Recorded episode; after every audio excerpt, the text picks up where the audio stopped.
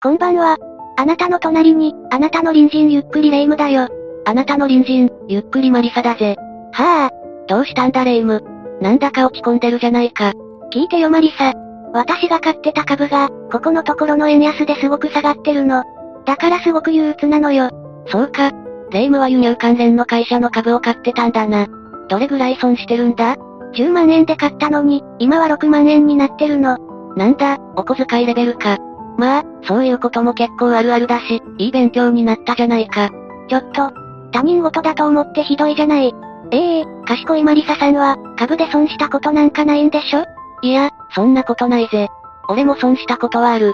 へえ、マリサにしては珍しいわね。どれぐらい損したの ?300 万ぐらいだな。ええー、そんなに？どうしてそんなに損したの？まあ、若気の至りってやつだ。よく勉強せずに手を出したら痛い目を見たんだ。やっぱり知識は武器、学びは大切だな。どんな風に損したの？長崎屋の株を買ったんだ。しかも整理銘柄でな。詳しくは説明を省くが、2円になった時に買って、結局紙切れになった。紙切れって、どういうこと？いや、そのままの意味だ。まあ、一種の投機で元手を失っちまったんだ。バカな話だぜ。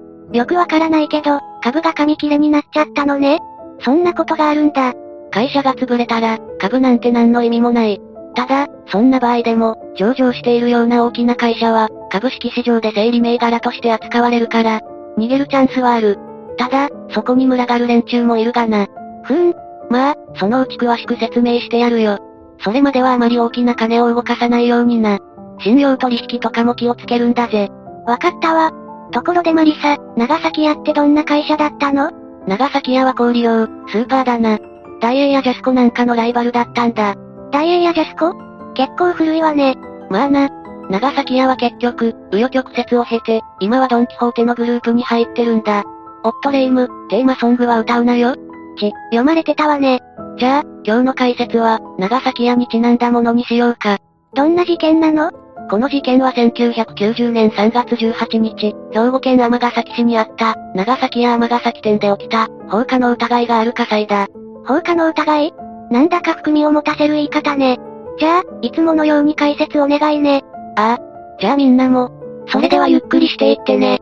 火災の現場となったスーパーマーケット、長崎屋尼崎店は、鉄筋コンクリートで作られた、地下1階、地上5階、屋上棟や2階建ての建物だった。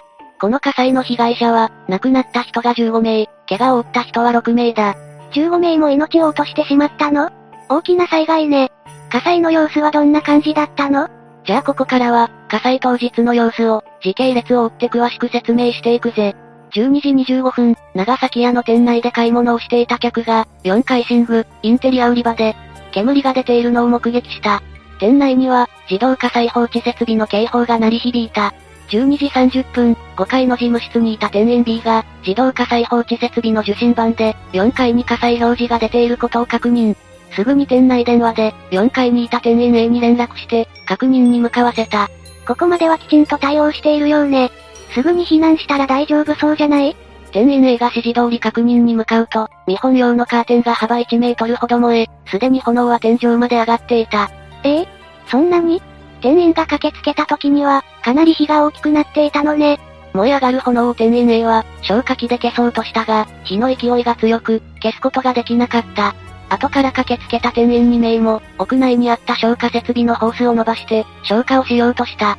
いや、もう初期消火の状況じゃないでしょ。すぐに逃げた方がいいわよ。しかし、彼らは消火活動を続けようとした。いやいやいや、無理でしょ。天井まで火が上がってるって、相当勢いがあるし、お客さんも逃がさないと。そうだな。そして走行しているうちに彼らは、停電と濃い煙のために火元に近づけず、消火は諦めるしかない状況になってしまう。そうよね。自分たちで消火するのは、すでに無理な状況よね。早く消防車呼ばないと。12時35分、4階では店員の誘導で20名ほどの客が、非常階段を使って避難を始めた。お客さんが煙を見た10分後よね。ちょっと火の回りが早すぎない？まあでも、とにかく避難しないとね。ああ。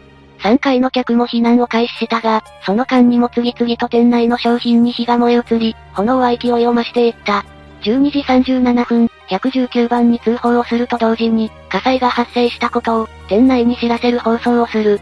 え？えこのタイミングで119番通報と店内放送なの？火災を発見してからすぐにした方が、良かったんじゃない？そうだな。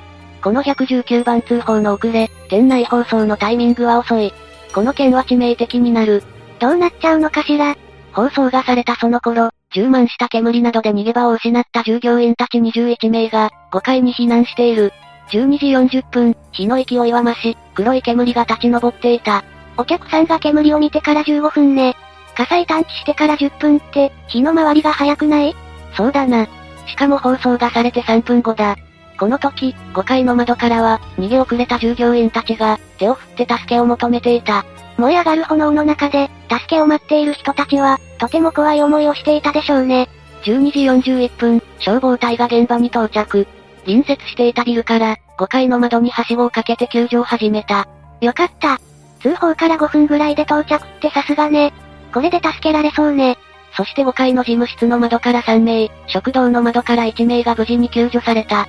14時3分、応援で駆けつけた消防隊員が、1階から店内に突入し、逃げ遅れた人を探し回った。しかし見つかったのは、5階の食堂で助けを待っていた、十数名の店員たちの、変わり果てた姿だった。そんな、どうして、救助が間に合わなかったのね。15時52分、建物の火がほぼ収まる。そして17時、ようやく長崎屋の火災は鎮火した。火災発生が12時25分で、鎮火が17時。鎮火まで随分時間がかかったのね。どうして、こんなに被害が大きくなってしまったの？この火災がこんなにも大きくなってしまったのは、いくつかの原因があった。ここからは、被害が大きくなった原因を、詳しく解説するぜ。まず、火が出ていることに気づくのが遅れて、初期消火が間に合わなかった。店員が出火場所を確認した時には、すでに天井まで火が届いていたのよね。火災が起きた時、119番をすることも大切だ。だが火が小さいうちに消火をする初期消火も、火災の被害を拡大させないために重要だ。初期消火をする目安は、火災発生から2分以内だ。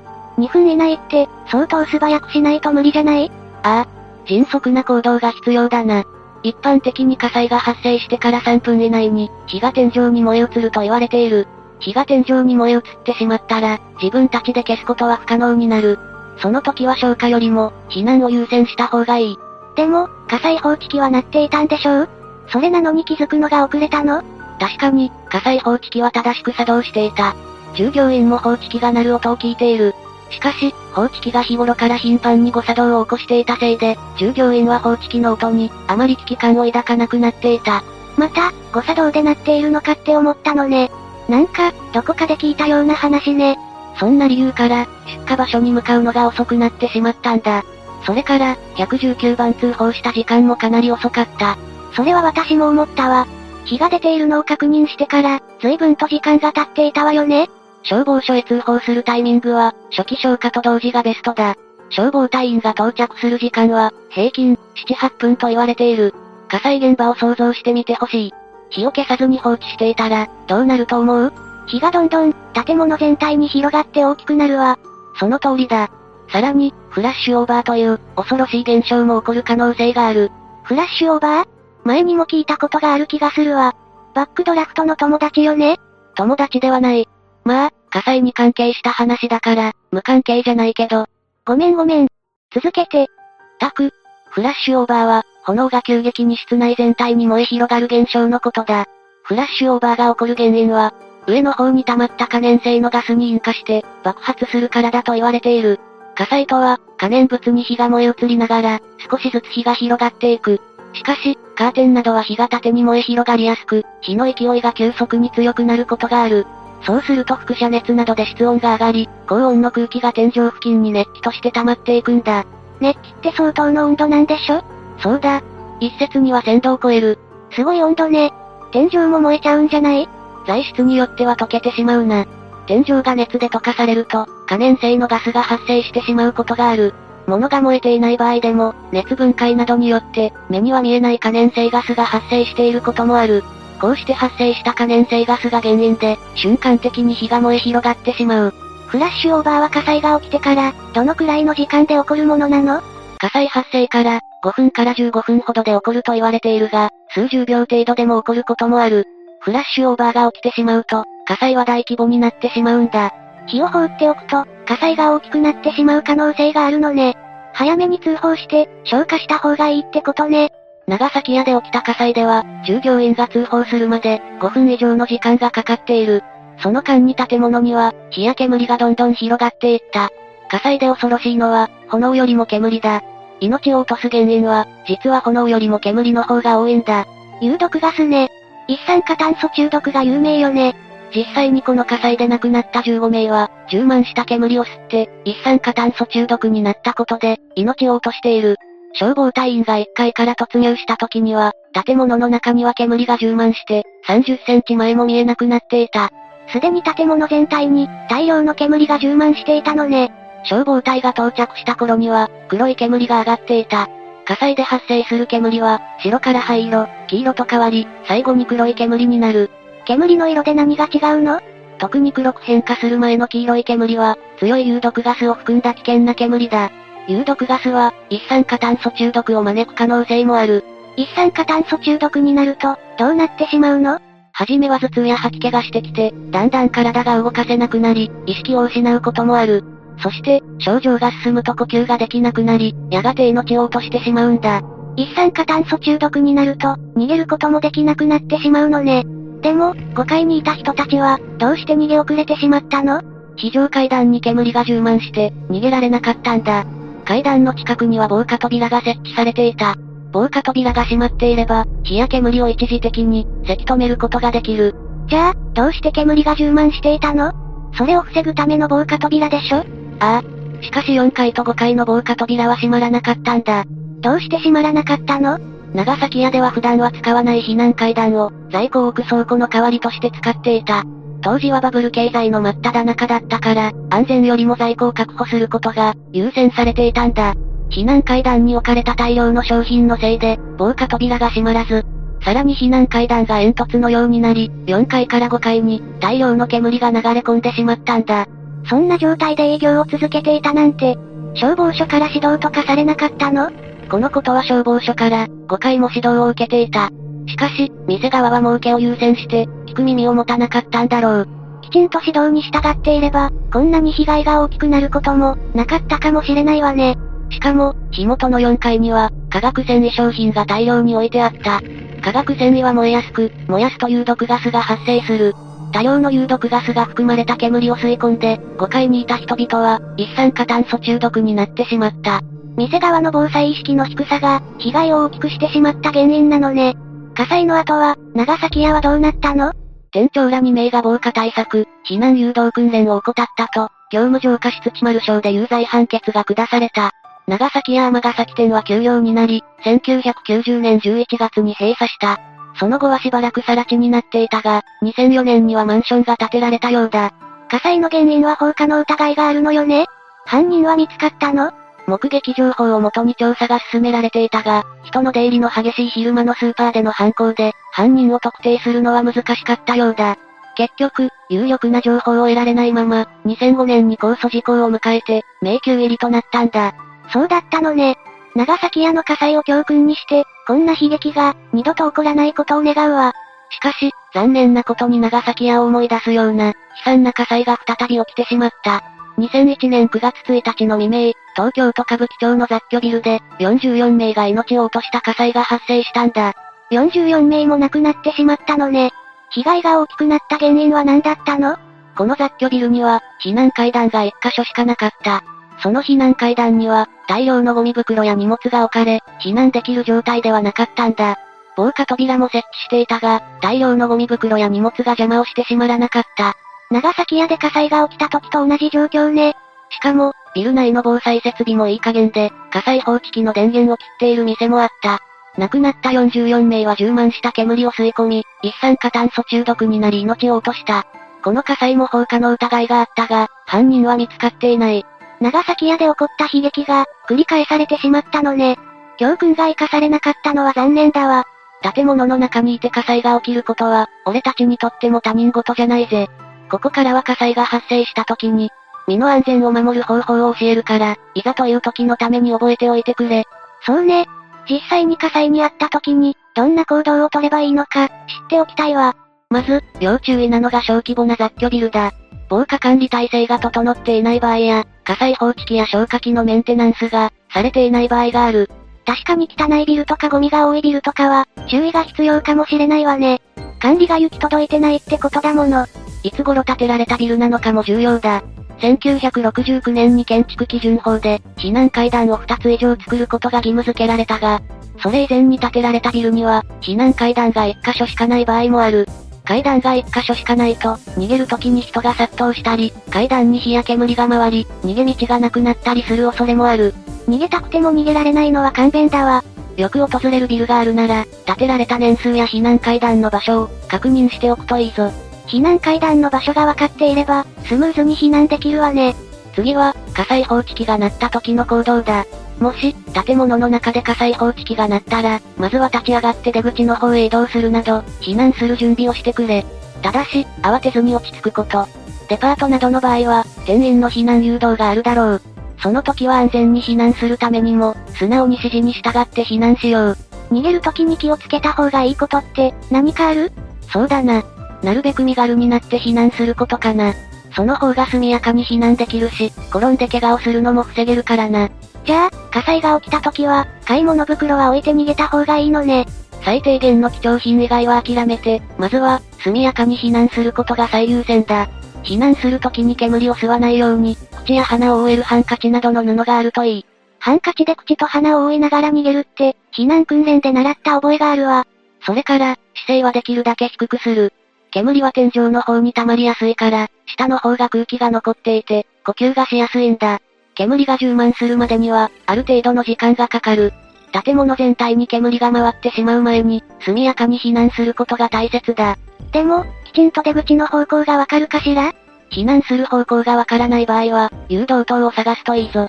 誘導灯って、人が出口から出ていく様子が書いてある、緑色の看板ね。誘導灯は出口までの道を示している。それに従って避難すれば、出口にたどり着けるんだ。もし、火元が下の階にあったり、階段が使えずに、逃げられない場合はどうするの？そういう場合は、火元から少しでも離れること。扉や壁で区切られた、安全な場所に避難するんだ。長崎屋の火災で、5階の放送室に避難した人たちは、一酸化炭素中毒にならずに助かっている。放送室は壁や扉で小さく区切られた空間で、煙が回ってこなかったんだ。こういった事例もあるから、建物の中に取り残されたとしても、助からないと悲観することはない。比較的安全な避難場所さえ見つかれば、そこで救助を待つという手もあるんだ。火からできるだけ遠ざかって、煙が回ってこない空間を探すのね。火災や災害が起こった時に大切なのは、冷静さを失わないことだ。火災では火や煙、停電など、パニックを招くことがたくさんあるだろう。けれど、慌ててしまうと怪我をしたり、助かるはずの命も、助からないという悲劇が起きる。そういう時こそ落ち着いて、自分がどう行動すればいいのかを、冷静に考えてほしいんだ。確かに、慌てている時って普段できることも、できなくなったりするわよね。冷静さを失わないことが、命を守ることにもつながるからな。もし余裕があれば、周りにいる人たちのことも、助けてあげられるといいな。声をかけて一緒に避難したり、怪我をしている人の手助けができれば、命を落としてしまう人を減らせるからな。緊急事態に、周りのことまで考えられるかしら？まずは自分が安全に避難することを、第一に考えていいぜ。実際に火災に遭遇した時に、周りの人のことまで考えるのは、難しいだろうからな。できれば火災には遭遇したくないけど、万が一ってこともあるわよね。普段から、心がけた方がいいことってある？例えば建物の中に入った時に、ここで火災が起きたらどう行動するかを、考える癖をつけるといいな。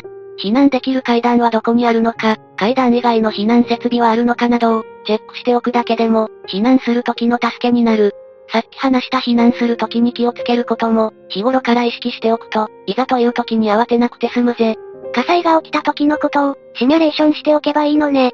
頭の中で避難訓練をするって感じね。日頃から意識していれば、いざという時にパニックになりにくい。自分とは関係がないと思わないことが大切だ。日頃から少しずつ意識してみるわ。自分の身を守るのは自分だ。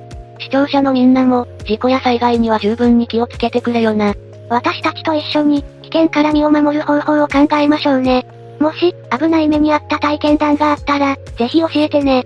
それから投資もほどほどにね。株とか仮想通貨もリスクがあるから気をつけてね。おいレイム、それって俺のことか？いいえ、誰かしらくそ、まあいい。